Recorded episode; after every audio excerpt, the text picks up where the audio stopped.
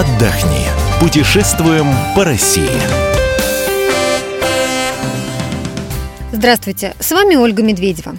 Пасмурной и дождливой осенью самое время отправиться по музеям. Сегодня мы предложим вам несколько маршрутов с наиболее необычными музеями, которые есть в нашей стране. Начнем со столицы и отправимся в музей советских игровых автоматов, который перенесет вас в прошлое. Мой коллега, ведущий радио «Комсомольская правда» Антон Арасланов сходил в этот музей, и сейчас он нам расскажет, чем он так интересен. Был я как-то в музее советских игровых автоматов в Москве. Тут надо, кстати, оговориться, что есть такой в том числе и в Петербурге, и в Казани. Так вот, мне там очень понравилось. Находится он на Кузнецком мосту 12, это рядом с метро Кузнецкий мост. И Лубянка с 11 до 9 вечера он работает.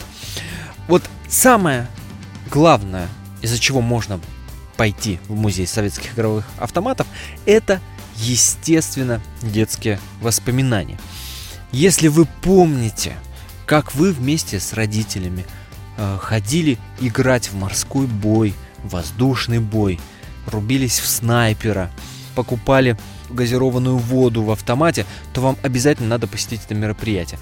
Не только потому, что там можно на эти игровые автоматы поглазеть, но и потому, что в некоторые из них можно поиграть, например, все в тот же морской бой а потому еще, что там вот эта аутентичность чувствуется, и ею буквально пахнет. Ну, например, для того, чтобы сыграть в этот самый автомат, вам нужно взять э, денежки, купить на них жетончики, 15-копешные монетки, именно их вставлять в работающие автоматы и играть, как это, собственно, и было в детстве, у кого-то в отрочестве, может быть. Вот за этими самыми воспоминаниями стоит туда пойти. Правда, там очень здорово. Кстати, ту же самую газированную воду там тоже можно купить и ею всласть напиться. А стоимость билета в музей советских игровых автоматов, на мой взгляд, не такая уж и высокая, всего каких-то 450 рублей. Поверьте, эти самые воспоминания дадут вам вдохновение и наслаждение гораздо больше. Вряд ли вы пожалеете о том, что эти 450 рублей потратили.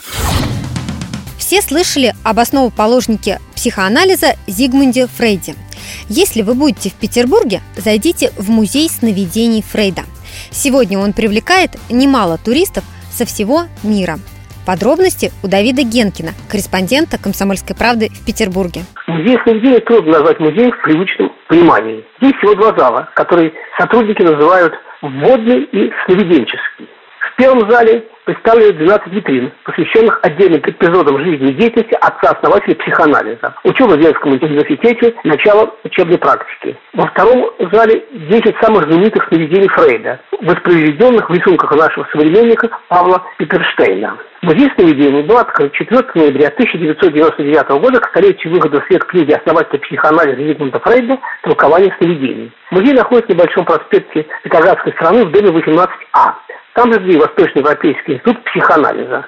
Ближайшая станция метро «Спортивная». Музей можно осматривать самостоятельно, а можно в составе группы. Хотя экспозиция открыта три раза в неделю, по вторникам, субботам и воскресеньям с 12 до 17, по договоренности с куратором экскурсии проводятся ежедневно. Правда, для этого надо собрать группу и не менее 10 человек. Без предварительной записи экскурсии проводятся по вторникам, субботам и воскресеньям с 12.30. Стоимость билета 100 рублей для школьников и студентов и 150 рублей для других посетителей. Стоимость экскурсионного билета 200 рублей для школьников и студентов, 250 рублей для других посетителей. В Самарской области есть комплекс подземных развлечений. Чем он примечателен, нам расскажет Елена Валиева, корреспондент КП «Самара». Хладокомбинат на Красной Глинке – это бывший стратегический запасник продовольствия времен СССР. Особенность его в том, что находится он в горах. Здесь естественная температура даже летом не поднимается выше плюс 5 градусов. Над огромным холодильником слой горной породы достигает 60 метров, а вглубь горы он уходит на полкилометра.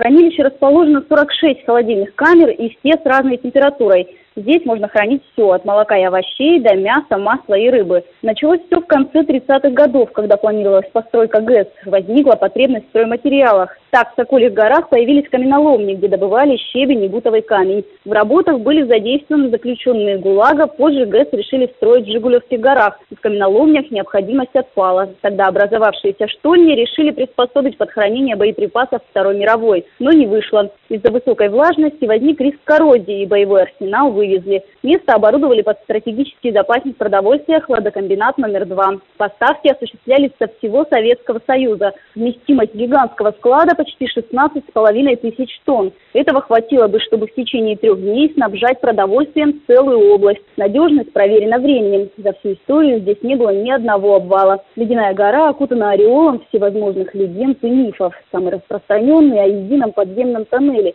который из бункера Сталина ведет прямиком в стратегический запасник. Но эксперты говорят, ни одной промежуточной точки между этими объектами найдено не было. Сегодня каждый день здесь проводят экскурсии. Желающих вдохнуть морозный воздух и побывать на экспроизводстве много. На гигантской площади повсюду снег и ледяные сосульки. Длина пешего маршрута составит 1200 метров, длительность полтора часа. Правда, чтобы попасть на экскурсию, нужно бронировать места за неделю до поездки. На автомобиле можно добраться за 40 минут, есть бесплатная парковка. Пассажирам общественного транспорта придется провести в пути не меньше часа. Выходить на остановке «Холодильник» на 42-м километре Красноглинского шоссе. Группы встречают на КПП за 10 минут до начала экскурсии. Организаторы советуют одеться потеплее, не забыть перчатки и прихватить с собой термос с горячим чаем. Стоимость экскурсии 700 рублей.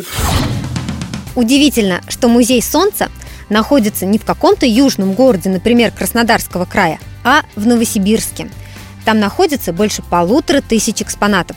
Подробности у Татьяны Солововой, корреспондента «Комсомольской правды» в Новосибирске. Новосибирскому музею Солнца в этом году исполняется 17 лет. Был он основан 21 июня 1998 года. В музее собрано около 2000 экспонатов, посвященных Солнцу – в экспозиции есть и иллюстрация народной традиции изображения Солнца и Солнечной системы, и изображение солнечных богов и символов Солнца в наскальных рисунках древних народов, оригинальные изделия мастеров прикладного творчества, посвященные Солнцу и его тематике. Также широко представлена индийская и непальская солнечная традиция, кроме того, древнерусская и индийская. Но это, конечно же, не оригиналы тотемных столбов и изображений в пещерах, а копии, выполненные в основном из дерева – кедры, сосны, бука, дуба, осины. И снабжены они фотографиями и рисунками, сделанными с оригиналов, хранящихся в различных музеях мира. Самое примечательное, что в дни солнцестояния и равнодействия проводятся праздники солнца в музее, на которых собираются очень много новосибирцев. Экскурсия по музею солнца стоит 100 рублей для детей и 150 рублей для взрослых. А если приходит большая компания, то можно заказать одну большую экскурсию всего за 500 рублей. Находится музей Солнца в самом центре Новосибирска по адресу Красный проспект 165 дробь 1. Всего лишь в 500 метров от станции метро Заильцовской, так что добираться туда проще всего на метро. Работает он ежедневно с 10.00 до 18.00, без обеда и выходных. Для того, чтобы посетить музей мамонта в Якутске, придется спуститься на глубину в 20 метров, где в вечной мерзлоте вырублена пещера. Именно тут, в холоде, хранятся останки животных, проживавших на Таймыре 20 тысяч лет назад. Об этом музее нам расскажет Яна Лисина, корреспондент «Комсомольской правды» в Иркутске. Этот этнографический комплекс располагается в 7 километрах Вилюйского тракта, вдали от городской суеты, то есть 7 километров от Якутска, у подножья одноименной сопки. Здесь э, можно увидеть постройки, воссоздающие картину минувших веков, деревянные, там, охотничьи домики, амбары, купеческий дом. Но самое интересное – это именно вот царство вечной мерзлоты. Это гора, сопка, она издавна является священным местом, где проводились различные обряды ритуалы. Внутри это не просто пещера, а природный холодильник. Если присмотреться к стенам, увидишь своими глазами, что такое вечная мерзлота. Вся влага и в почве замерзла, и земля буквально пронизана ледяными прожилками. На протяжении всего подземного лабиринта установлены ледяные скульптуры. Причем каждый участок подземелья посвящен определенной теме. Охоте и рыбалке, мифическим и сказочным персонажам. Часть помещений отражает быт народа Сахара. В одном из них них можно увидеть ледяную копию шедевра Пикассо, знаменитую Гернику. Надо сказать, что в царстве мерзлоты постоянно проводятся всякие разнообразные выставки, в том числе выставки бриллиантов, чем славится Якутия. Здесь есть и съедобный экспонат. Это 109-килограммовый брикет замороженного молока. В верхней части виден скол. Ученые брали образец для лаборатории. И вот что интересно, в результате исследования выяснилось, что молоко не утратило своих полезных свойств. Здесь, э, в царстве вечной мерзлоты, можно еще увидеть и мамонта. Вот единственная дверь на маршруте отгораживает тоннель от доисторического зоопарка. В нем находится вот, вот это чучело мамонта и довольно хорошо сохранившаяся нога животного. Цены, так сказать, умеренные. Взрослый билет стоит порядка 250 рублей, детский 150. Мы говорили сегодня о самых необычных музеях России. Я напомню, что весь архив наших программ вы найдете на сайте fm.kp.ru. Мы выбираем для вас лучшие туристические маршруты. Отдохни. Путешествуем по России.